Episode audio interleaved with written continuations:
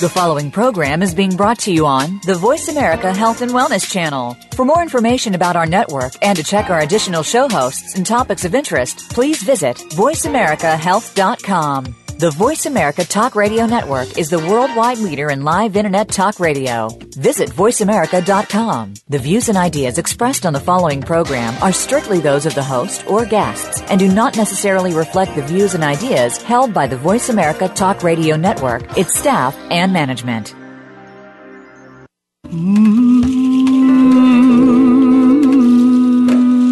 Loss helps us define our lives. By allowing our grief to matter, we discover our own strengths and embrace our authentic selves. Welcome to Good Grief with your host, Cheryl Jones. Get ready to be inspired to create a deeper life, to make your time on earth much more meaningful. Now, here is Cheryl Jones. Hello, I'm Cheryl Jones, your host, and I want to welcome you to Good Grief, where we talk each week about the transformations that can come from loss. I hope you'll be in touch with me with your thoughts, feelings, ideas. This show is a conversation between me, my guests, and you, the listeners, so let's continue to talk. You can find links to my website, to email me or look at what else I do, and social media at the Good Grief host page at Voice America. And today I'm talking with Eleanor Vincent. Eleanor is an award winning writer whose memoir, Swimming with Maya, A Mother's Story, was nominated for the Independent Publisher Book Award in 2004 and was reissued by Dream of Things Press in 2013. Appearing on the New York Times bestseller list twice, the book was called Engaging by Booklist. Swimming with Maya chronicles the life and death of Eleanor's 19 year old daughter, who was thrown from a horse and pronounced brain dead at the hospital. Eleanor donated her daughter's organs to critically ill patients and poignantly describes her friendship with the middle aged man who received Maya's heart. Eleanor is a national spokesperson on grief recovery and organ donation, appearing on CNN and San Francisco's Evening Magazine, and she's also been featured in the San Francisco Chronicle and interviewed on radio and television programs around the country. Eleanor received an MFA in creative writing from Mills College, and you can find out more about her and her work at eleanorvincent.com. Welcome to the show, Eleanor. Thank you, Cheryl. I'm so glad to be here. I'm so happy to have you. I I have said to you privately, but I just I just want to say again uh, how beautiful and eloquent, and also of course painful. I found your book. Um, your your writing really to me um, captured what I know of grief so so um, vividly. Well, and thank I, you. It's it's always as I was telling you earlier too, it's always an honor to me when anyone reads the book and communicates with me and I I do get a lot of communication from readers now because there's so many different channels through which we can communicate with each other sure. and I'm always so moved um, when somebody says words like you just said because you know, this is a very personal uh, topic, but also a very universal one. So I'm always thrilled when someone reads the story, gets a lot out of it, even enjoys reading it, although it is about a very difficult topic, obviously. Yeah. Well, also I have to say that um, I was I was um, there were some special reasons for me to identify. Um, my my daughter, who just graduated from college, is a theater. She graduated in theater. Um, she's she's kind of um, out of the box.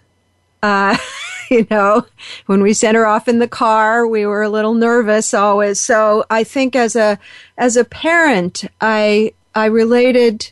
Of course, I could not imagine whatsoever what it is actually like, but but I did find myself kind of catching my breath at moments reading the book. Mm-hmm. Mm-hmm. Um, well, as you know, if you're the mother of a gifted, creative young woman, uh, you are often holding your breath, both out of pride and delight and out of concern about mm. the decisions that your child might be making. And I think that's true for parents almost at any age. I, I'm especially in awe of mothers with very young children who read the book and write to me because I think it is the most unimaginable thing for the mother of a young child to think that anything could happen to her child. I mean, we, we need to protect ourselves from that reality. And that's why I say I'm so honored when people read the book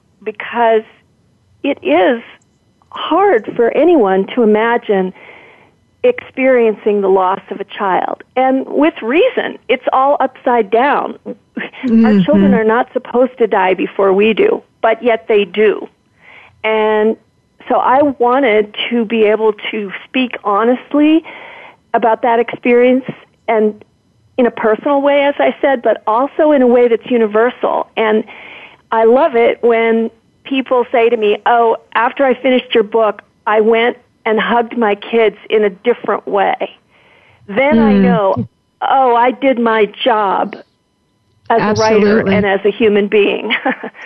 and it's it's so. an interesting point you're making. When my oldest was very young, I went to a um, my my wife was quite ill. That's how I got to this work in the first place. She ultimately died, and I went to a workshop, and I was aware of being very afraid of losing a, my child when she was mm-hmm. young. And the workshop leader, it was Stephen Levine, suggested that we all, all of us parents, imagine our child dying and mm-hmm. continue living that imagination until we got to the moment where we could say in our own mind, now I can go on.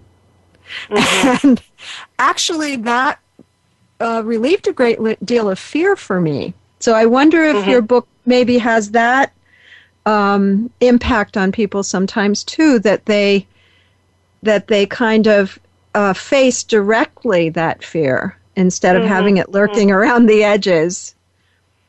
Well, I hope that that's the case for some people. Uh, you know, of course, I don't really have any way of knowing it for sure, but what I can say is that it takes courage to face that as a parent because for me, it caused me every time I would think about it before this actually happened to me, I would say, oh, if anything happened to one of my kids, I could not go on. And I had to break through that denial that my love would somehow magically pr- protect my children. And a good deal of swimming with Maya, as you know, is about that struggle to let go of the illusion of control. Yes. So that was a huge part of my um, grief process. And I think, you know, Stephen Levine is a, is a, or Levine is a fabulous example of somebody who attempts to work with people to get them to do that in the here and now and not wait until there is a crisis, right?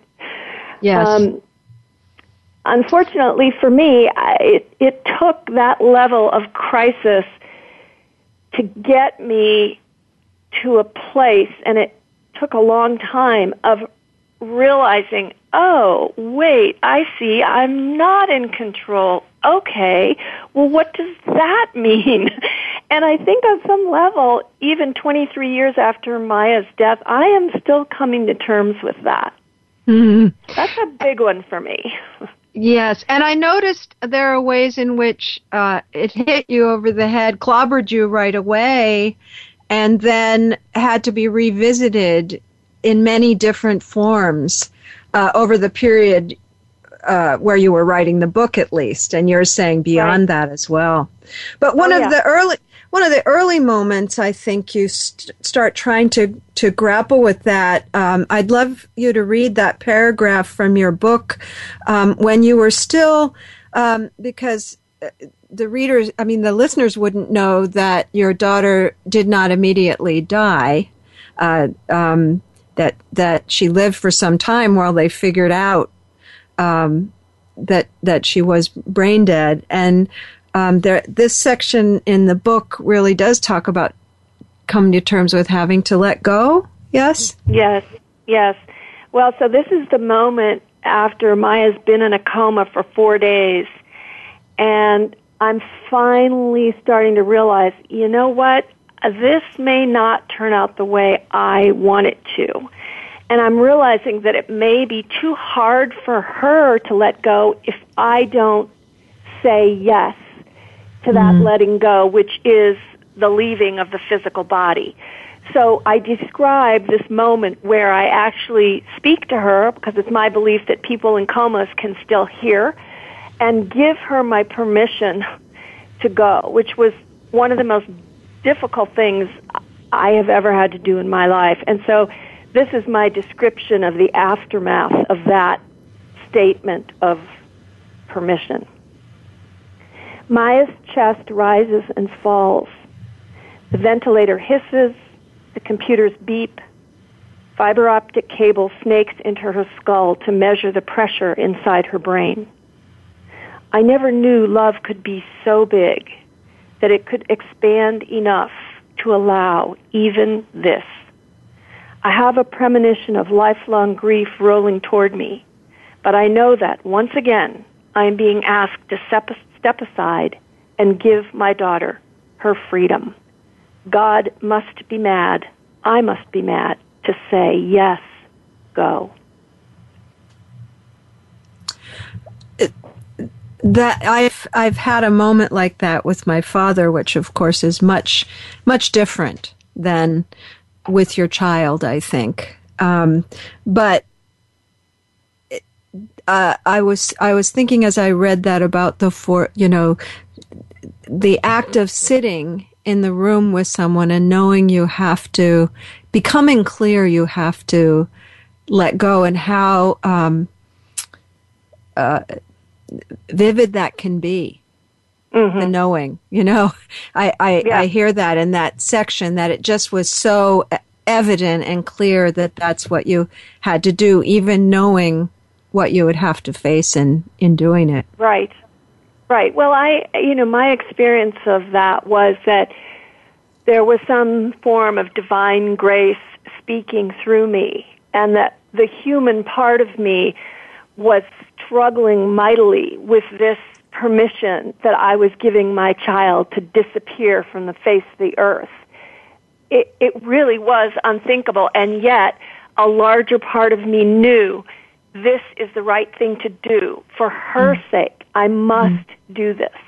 Mm. And now I can say years later, it was also for my sake because that was kind of the beginning of my uh, expansion, if you will, into a different state of awareness about death and dying, about my own mortality, about Maya and about my children and what all of this means ultimately. And I'm not saying I have any answers, like I can't say this is what it means and you know what I mean, but I yeah. I have these senses and I have these awarenesses and I I have much more freedom now than I did at that moment in time more than 23 years ago when I said those words to my comatose child. And I even realized pretty quickly after she was actually declared dead and I was asked to donate her organs and so on. It was shocking, of course. It was a terrible shock. I barely could survive it. And yet at the same time, I realized, you know, people go to India and they pay money and they sit in caves and they meditate with gurus in order to have this awareness. And I'm getting it in one fell swoop in a way that I wish I didn't have to get it, but you know, my ego was shattering all over the place. Mm. And it was uh, transformational. That's what I can say. Yes, absolutely. And you and you just moved to the next thing that was on my mind, which is that immediately upon accepting the the truth of what was happening, um, you were asked to make a big decision mm-hmm. about whether to donate her organs or not. And I was very moved by how immediate that was for you and how it was. Uh, I don't know if I've ever um, heard anyone talk about it um, being immediately experienced, you know, in that moment as a way of continuing her. Mm-hmm. You know, I'm sure people must experience that, but you described that so um, in a way that brought me into it um, very, mm-hmm. very fully. Um, but could you talk a little bit about that moment? You know, what went on for you that that um, that was so clear right away?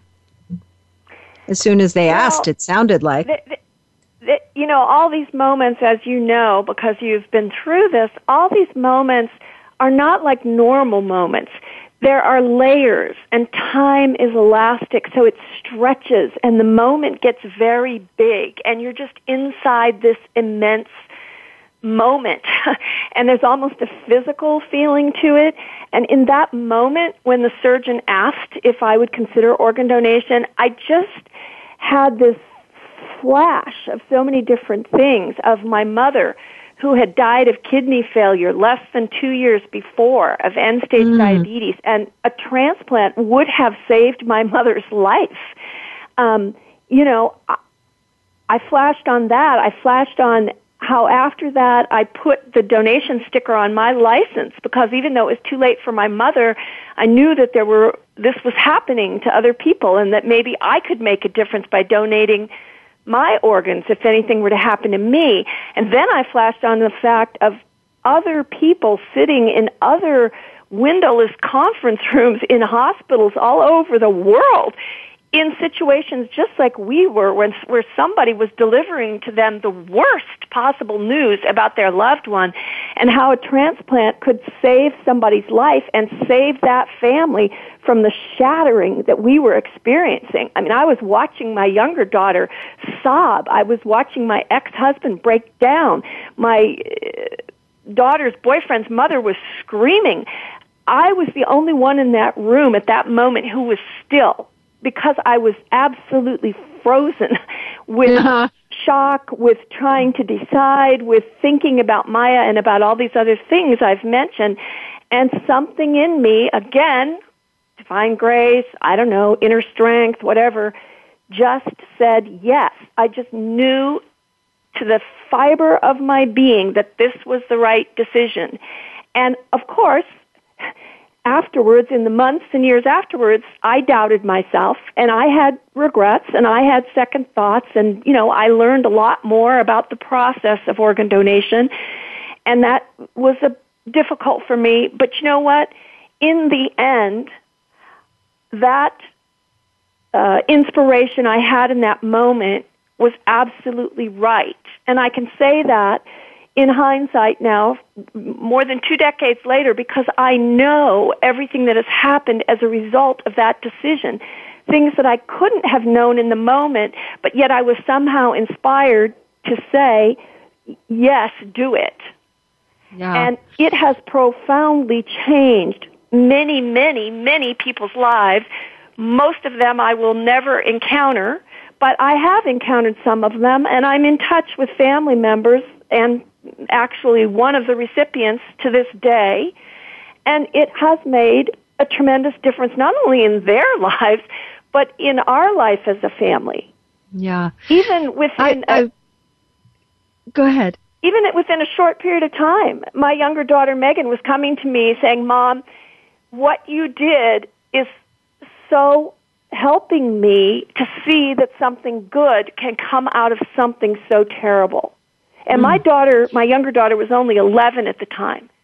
So this decision that I made had a profound effect on our family and on countless other people and their families.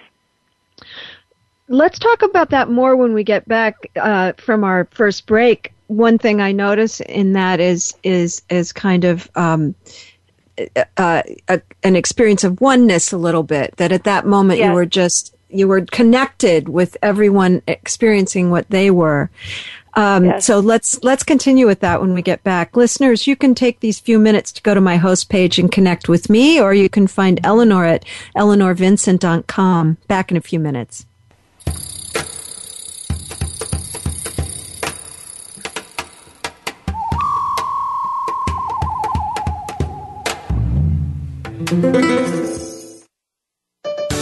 Your life, your health, your network.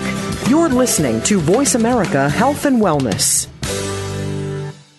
If you think you've seen online TV before, let us surprise you. VoiceAmerica.tv is online now. The leader in live internet talk radio has done it again. Multiple channels, a state of the art viewing experience, live and on demand programs streaming 24 hours a day. It's exactly what you want, when you want it. VoiceAmerica.tv. From health and wellness to business, sports, and everything in between. Discover our new world. Visit VoiceAmerica.tv now and experience the future of online television. VoiceAmerica.tv.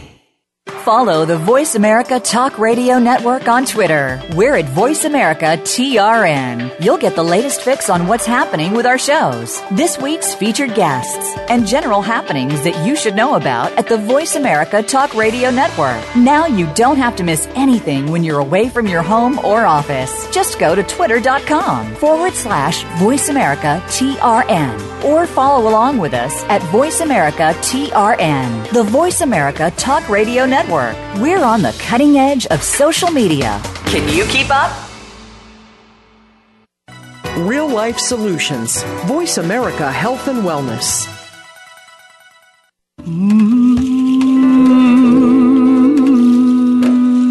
You are listening to Good Grief with Cheryl Jones.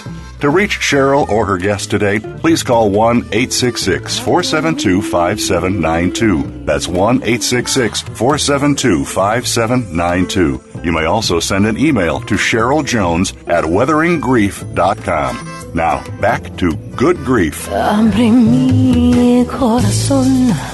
Welcome back.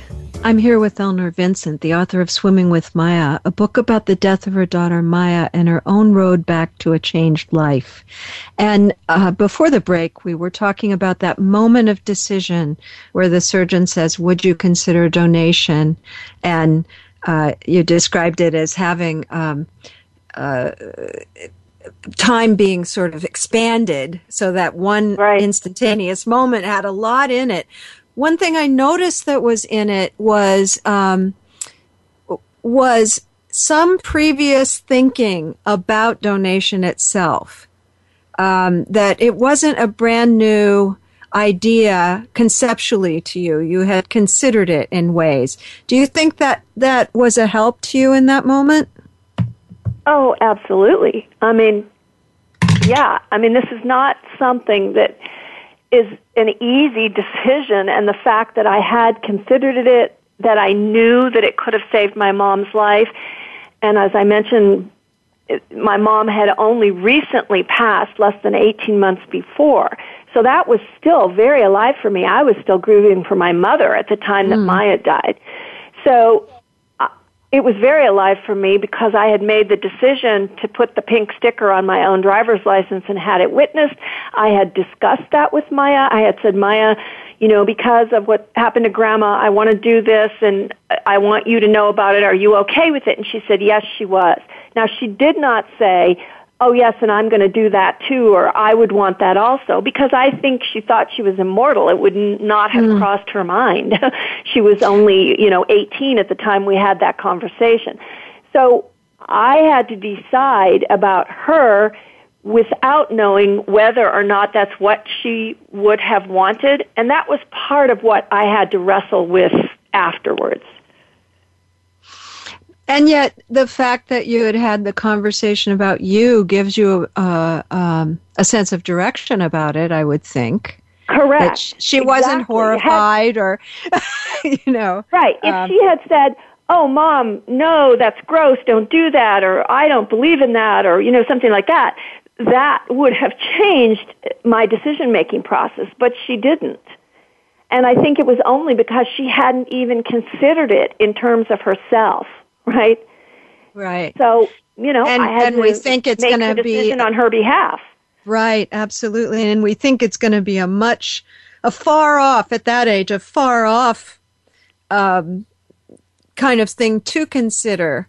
Uh, right. Which you know, a lot of a lot of um, interviews I've done with end of life um, experts or you know people working in that that field really want families to come together at all of all ages and talk about it from the point of view of it's a if it's an issue for all of us. Uh, oh, absolutely. oh yeah, yeah. and uh, you know obviously uh, my situation and our family situation, you know, raised my awareness about that. I already had a will because I was a single mother and I had two children and I wanted to be sure my children were going to be taken care of if anything happened to me. But after what happened to Maya, I had a whole new level of awareness about the importance of these conversations. And one of the things I, I do in my work now is talk with people about the importance of advanced directives. You absolutely, at any age, need to sit down as a family and have these conversations because none of us know what the future may hold. And your family, it is a gift to your family for them to know what you would want. And I'm glad so you're saying con- peace of mind. Yeah, I'm glad you're saying conversation. Although um, the the piece of paper matters uh, matters. I'm I'm um, coming to think the conversation matters even more because it's such a nuanced thing. The way that we that the way that we die, and um, it's so important that people know the whole sense of it as opposed to just the the legal categories, I guess. Um, Absolutely, um, that's exactly correct. The advance directive is one thing, that's the legal piece of it. The conversations are way more important because you need to ensure that your loved ones understand what you are asking them to do. And when you select a healthcare agent and you can only have one, you have to select one person, then you can have backups in case that person isn't available. But you have to be sure that that person is comfortable with your values and your choices and will perform your wishes as you are stating them. And you can't know that unless you talk about it, unless mm. you tease out whatever thoughts or values they may have, right? So the conversation is absolutely essential, and it isn't just one conversation. This conversation has to be had repeatedly. I know this in my own family. I recently did my advance directive because I was going to have some minor surgery, so I was very motivated. Okay, there's a reason I need to do it. I need to do it now. I did it. Uh, I'm fortunate to work for Kaiser Permanente, so I had some su- facilitation and support in doing it, and somebody to ask me good questions about what it is I wanted and help me clarify. And then I had the conversation with my daughter and her husband because mm. I was asking my daughter to be my agent and her husband to be the backup. And I could see Megan did not want to have this conversation.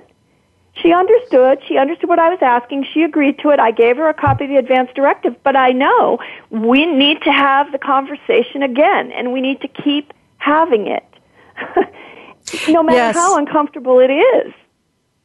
Well, and also it's a it's a roadblock to other things. Like uh, my oldest child, who now has children, was was saying that they uh, went to get their wills done and all of that, and they started crying in the car. And I don't think they've still finished it. You know, right, there's something right, about right. facing facing up to. Um, the the reality of our deaths that allows us to do some other things too. I feel exactly. So, so you made that decision. We'll talk later about um, uh, the person you got to know who did, uh, who was a recipient of of one of Maya's organs. But what I want to talk about right now is there's that moment of I, I like your word grace. That there's that moment of grace that takes us through. I don't like the word shock for that moment. It it feels much more like grace in my life, um, and it takes us through that. But then the reality of what's happened starts hitting, and I wondered if you would share uh, the part of your book about the funeral. Um, yeah, because I I really feel you captured some of that in in that in that section. Yes. So this takes place at the Oakland Center for Spiritual Living, which was then called the First Church of Religious Science in Oakland.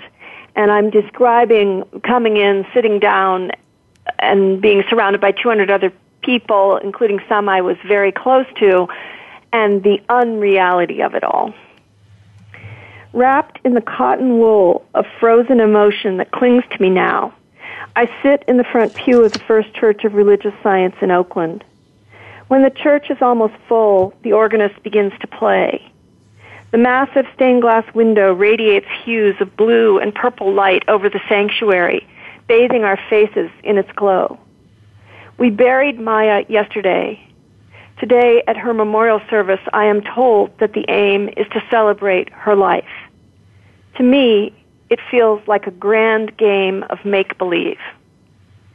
Dale, that's Maya's boyfriend, takes my hand, and I see a lover's yearning in his eyes and wonder if it is anything at all like a mother's. She was so unique, he whispers to me. Was? Why is he saying this? Even for him, she is already moving into the past. I squeeze his hand to let him know I hear him and I sympathize. Yet the ways we know Maya are so different. Surrounded by people I love, I feel completely alone. That last line in particular is so almost universal that that that moment of trying to uh, grapple with what's happened is so singular in some way. Mm-hmm. Uh, and and even other grievers may not help you to feel accompanied? Uh, oh, I can pretty much say with assurance that other grievers are not going to help you feel accompanied. It's comforting. It's comforting to mm-hmm. see that other people, you know, loved her, cared about her, are going to miss her terribly, are grieving for her, are shedding tears. All that's very comforting. But no one in that circumstance knew Maya in the way I knew her. No one else carried her as a fetus in their body and gave birth to her and tended her and cared for her and worried over her and laughed with her in the way that I did. No one. And so, of course, my grief is going to be unique. And I think the same is true for all of us. We all have unique relationships with the people in our lives. And so we are going to grieve their losses very differently. And giving ourselves permission to do it differently and giving others permission to respond differently is a crucial part of going through this grief journey in a healthy way. The other thing I deeply appreciated about your book was how honest you were about your relationship with Maya, which you which you've just kind of referred to in what you said, the and and that that intersected in my in my reading with what we all do in grief, which is to question everything. Uh, mm-hmm. everything we did, every everything we didn't, and I can only imagine that that is amplified when it's your child because mm-hmm. of that sense of feeling responsible for their survival and their being in a way. And right. I wondered if you could if you could talk some about that because I think that's hard to um, be public about it, hard to be honest about the ways in which you wish you'd done things differently or you know um, that you questioned everything about the relationship and had to re-examine it all oh yes well, that's one huge reason I wrote the book because I was in this deep process of re-looking at everything. Uh, re-looking at my own life and relationships with my parents and my family, uh, looking at my intimate relationships that resulted in the birth of these two children, looking at my relationship with my two children, and particularly with Maya, because when your child is suddenly gone, everything that you did or did not do, as you said, Cheryl, just becomes glaring. It's like a mm-hmm. billboard. And, you know, I really believe that regret, remorse is part of the grieving process.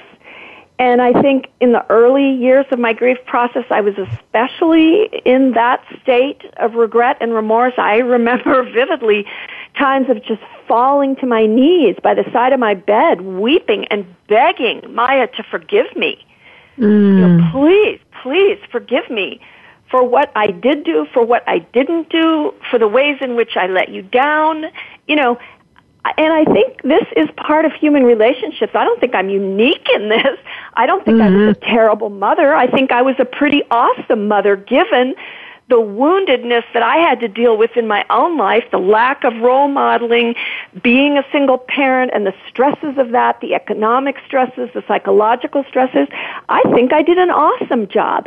But I was just one wounded person trying to raise these two kids. And so, of course, I did and did not do things that ended up making me feel like I had failed in some way.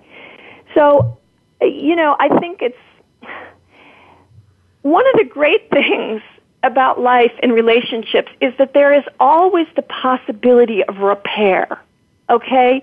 And even in death, you could say, oh, well, she's dead, it's too late. No, I don't believe that because I experienced her as part of me, as part of my life, as part of my consciousness. So it's not too late.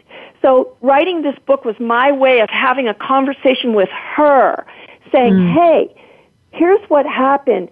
Here's what I saw about you. Here's some of what you saw about me. Here's what I saw reflected about me in your eyes. Here are the conflicts we had. Here are the fabulous times we had. Here's the love that we had as she said to me, and I talk about this in the book, uh, just a month before she died, and I'm so grateful that she said this. We were in Santa Barbara doing a mother daughter shopping excursion. She was in college down there, and she took my hand as we were walking down the street, and she said, Mom, I just want you to know what a great mother you are. You never gave up on me, even when it got so hard. And I just stopped right there on the street and turned to her with tears in my eyes and threw my arms around her and said, Maya, that's the best thing you could ever say to me.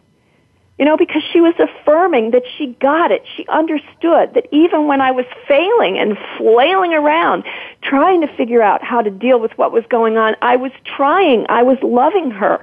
It all mm-hmm. came from love.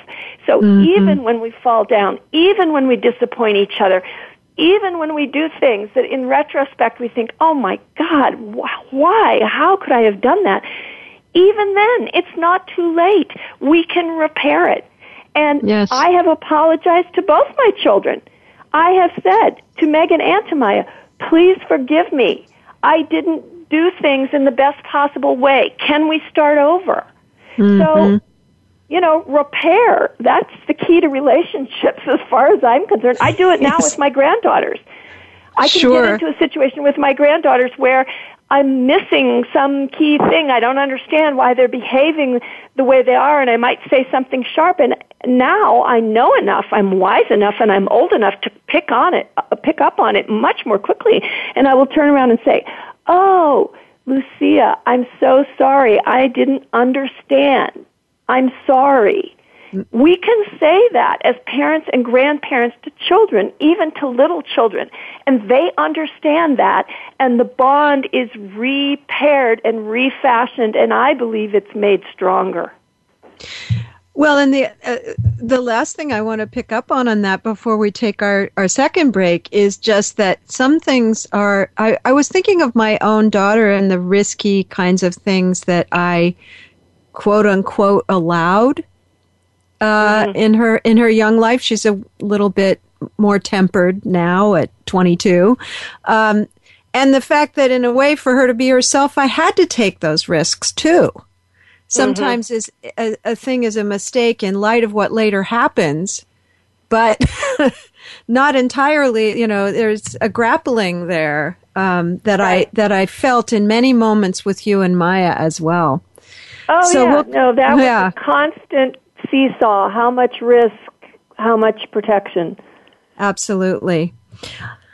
Well, it's time for our second break already, and this is a chance for the listeners to go find us. I'm at weatheringgrief.com with two G's and on the Good Grief host page.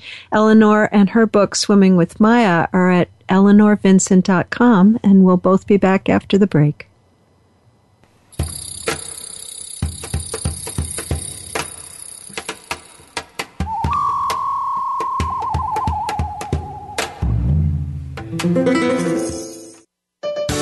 Your life, your health, your network. You're listening to Voice America Health and Wellness. We're making it easier to listen to the Voice America Talk Radio Network wherever you go. In addition to listening live, you can check out information about your favorite talk show hosts, discover new talk show personalities, add shows to your list of favorites, and listen to all our show archives on demand. All from your iPhone, Blackberry, or Android. Download it from the Apple App Store, Blackberry App World, or Android Market, and get ready to tune in. The Voice America mobile app, powered by Aircast. Explore the power of natural healing with Howard Strauss. Join us each week for an informative program that'll help you learn effective healing methods using natural remedies. Howard's guests include top researchers, authors, and experts who will share their views on a variety of natural products and healing methods that really work. Tune in to The Power of Natural Healing with Howard Strauss, Mondays at 11 a.m. Pacific Time, 2 p.m. Eastern Time on the Voice America Health and Wellness Channel. Real Life Solutions. Voice America Health and Wellness.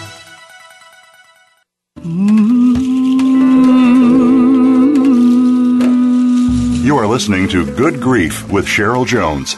To reach Cheryl or her guest today, please call 1 866 472 5792. That's 1 866 472 5792. You may also send an email to Cheryl Jones at weatheringgrief.com. Now, back to Good Grief.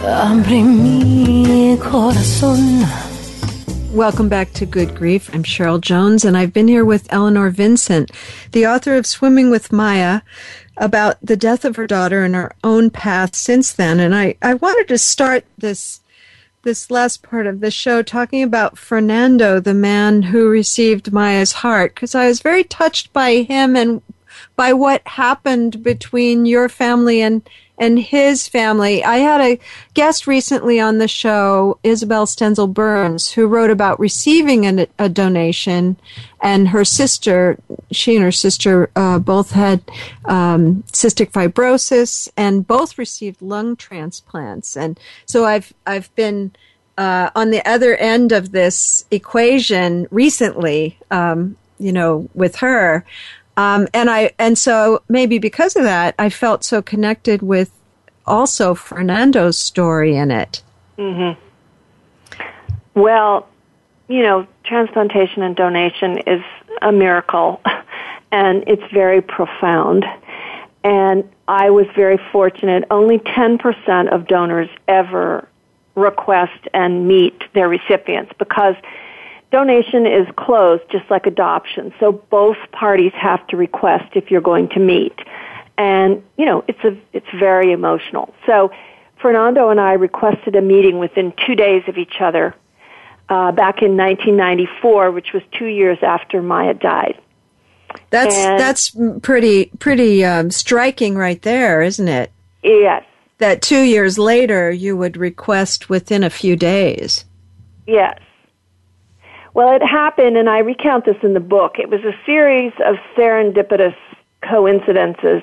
I had written an article about organ donation, and it was published in the Sunday magazine of the San Jose Mercury News. And I had written about our personal story, and a friend of Fernando's saw the article and realized as I was describing our donor, or I mean, I'm sorry, our recipient as a Chilean businessman who received a heart and the time frame in which he received it, the friend realized, oh, this can only be Fernando. And he gave the article to Fernando and his wife.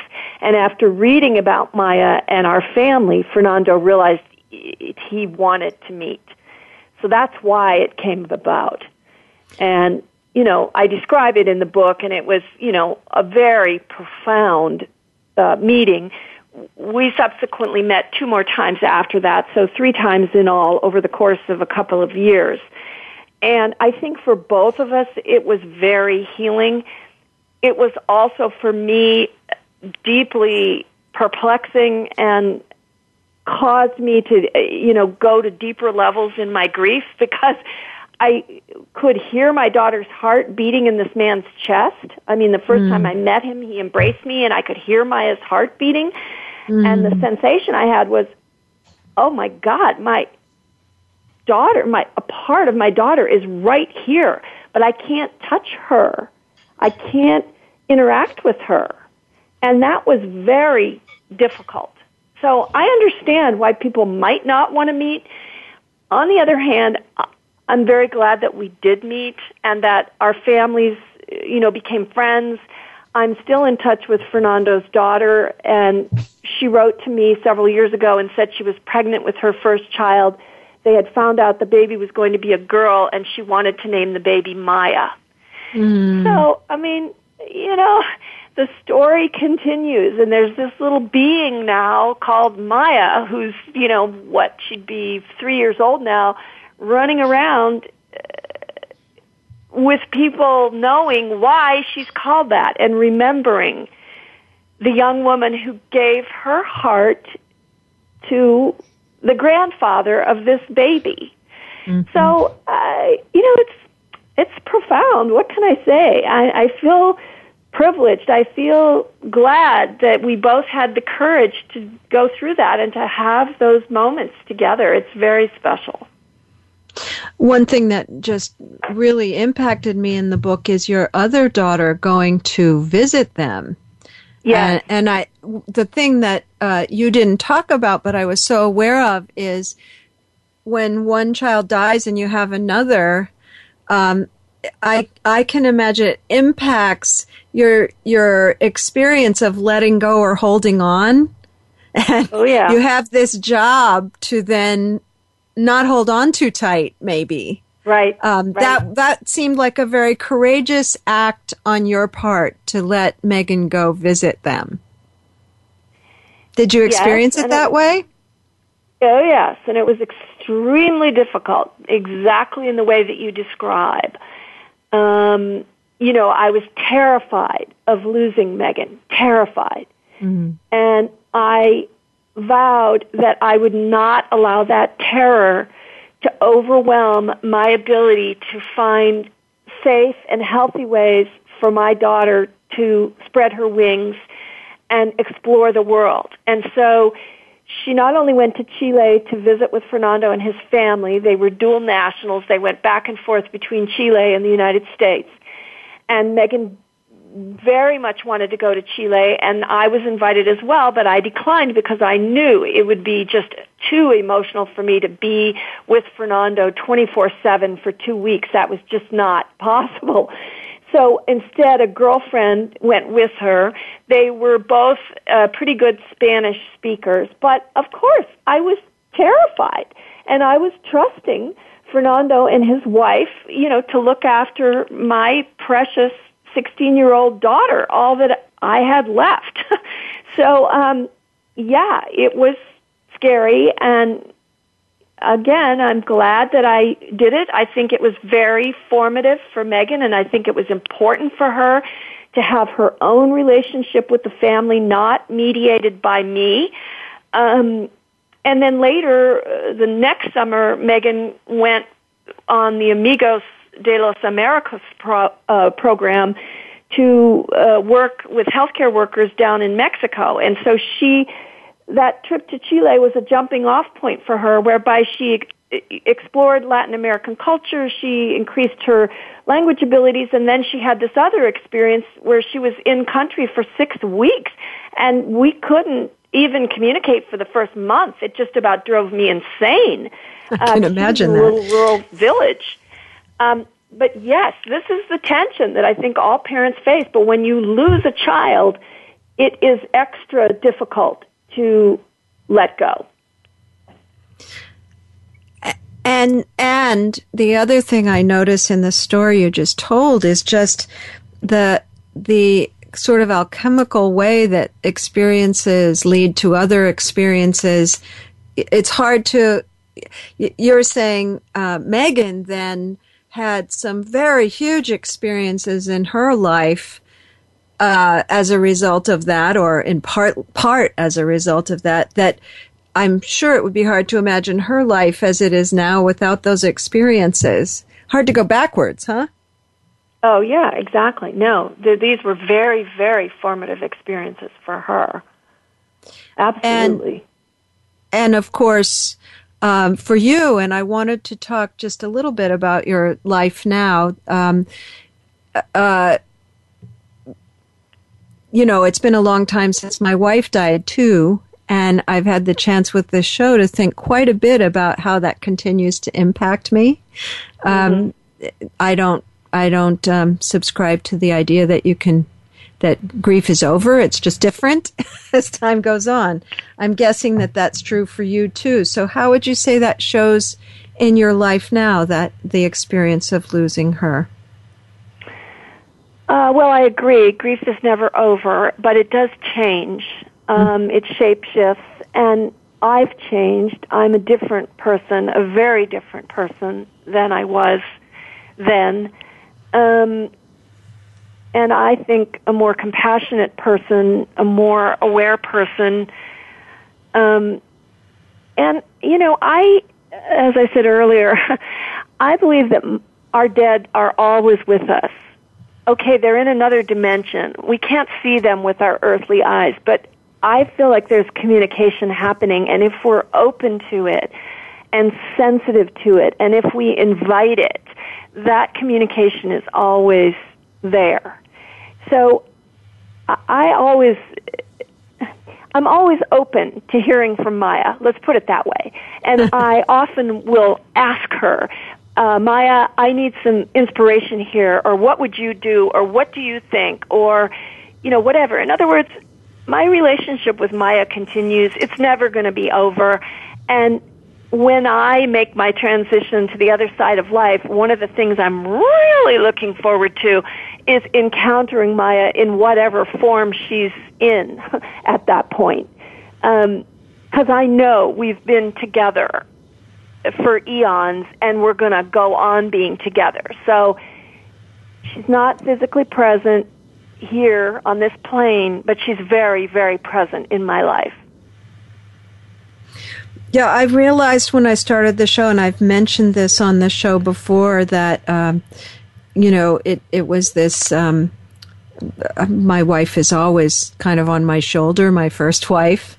Um, mm-hmm but it was a chance to really illuminate that. And I mm-hmm. realized that what I was experiencing was, uh, was connection and gratitude more than any other thing. Mm-hmm. Um, which came as a little bit of a surprise, but was very welcome. That I, I yeah. agree with you completely that um, there's some transition that's been made for me with her into another way of being connected. Um, but of course, that came out of, you know, you, you have to realize what's disconnected to, to get there, I think. Yeah. Well, it's, yeah. grief is hard work. It's the hardest work I've ever done other than parenting. It's hard, hard work. And, and those I'm are affiliated in a way, I'm glad, aren't they? I'm glad that I did the work because it brought me to this place of connection and gratitude, just as you were saying, Cheryl. I think this this uh, the last reading I was hoping you'd share um, captures that new way of relating. Would you share that? Sure. Maya swims eternally back and forth in me. Although she was my child, now she seems to have become my elder, far wiser in the ways of life and death than I am. She moves between the anchors of her lost life on earth in an element so fluid, so encompassing, so diaphanous, I cannot see it with earthly eyes, but in my soul, I know it is so. And as she moves, I move back and forth between life and afterlife in my dreams, swimming with Maya. She has such a very, uh, from reading the whole book, such a very present quality. I feel as if I have met her. yeah.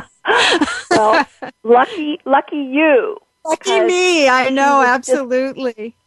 Just, she was just a vibrant, vibrant spirit and presence and hilariously funny. And one of my great regrets about the book is that I couldn't fully capture her humor. so I'm hoping to do that in other writing, but she was hysterical. She would have a room in stitches um, she could also be very difficult, as I discuss in the book, but what a vibrant spirit. She was truly remarkable. I'm identifying again, thinking of my own children.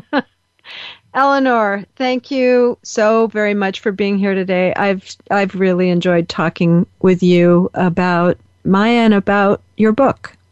So Thank thanks so much. so much, let's, Cheryl. I really appreciate it. Let's let's stay in touch and and listeners, go to eleanorvincent.com to find out more about Eleanor. Next week, my guest is Kevin Fisher Paulson, whose book, A Song for Lost Angels, is a really painful and beautiful account of Kevin and his husband losing custody of their triplets after a year in which the babies who started off uh, in a in a bad physical state thrived in their home. That loss was a result of prejudice against them as a gay family. This has been Good Grief with Cheryl Jones. I look forward to being with you again next week for another meaningful conversation. Thank you so much for joining us for Good Grief.